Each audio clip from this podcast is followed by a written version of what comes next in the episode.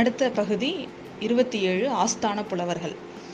அந்த தஞ்சாவூர் தஞ்சையோட ஆஸ்தான புலவர்கள் அத்தனை பேரும் ஒரு பெரிய கூட்டமாக நம்ம சக்கரவர்த்தியை பார்க்க வந்தாங்க. அவங்க எல்லாரும் பார்க்க வந்த உடனே நம்ம நான் முன்னாடி போன இதுலேயே அதான் பார்த்தோம் இல்லையா? சின்ன பழுவேட்டரையரும் கூட வந்தார். கடைசி நேரத்தில் நம்ம வந்தியத்தேவனை பார்த்து முறைச்சிட்டு நின்னாருன்னு பார்த்தோம் இல்லையா?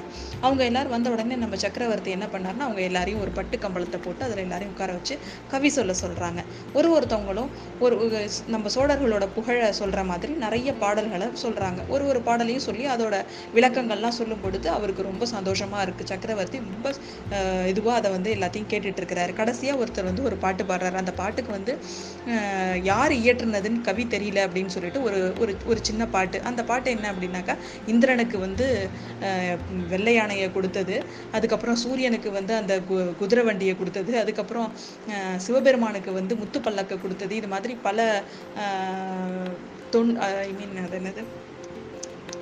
அவங்களுக்கு இதெல்லாம் வந்து கொடுத்தது வந்து சுந்தர சோழர் பழையாறை நகர சுந்தர சோழர் அப்படிங்கிற பொருள் தர மாதிரியான ஒரு பாட்டு.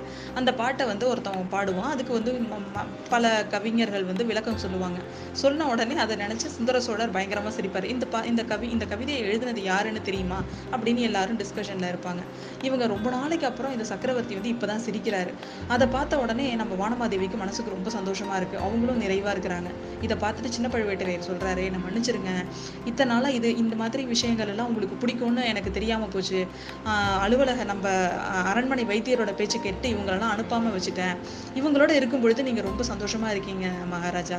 என் மேலதான் தப்பு அப்படின்னு சொல்லிட்டு அவர் வந்து மன்னிப்பு கேட்குறாரு இவங்க இவங்க எல்லாம் அப்போ வந்து பார்த்தீங்கன்னா சுற்றி இருக்கிற அத்தனை பேரும் பயங்கரமாக சிரிக்கிறாங்க. நம்ம வந்தியத்தேவன் அதை விட அதிகமாக சிரிக்கிறான்.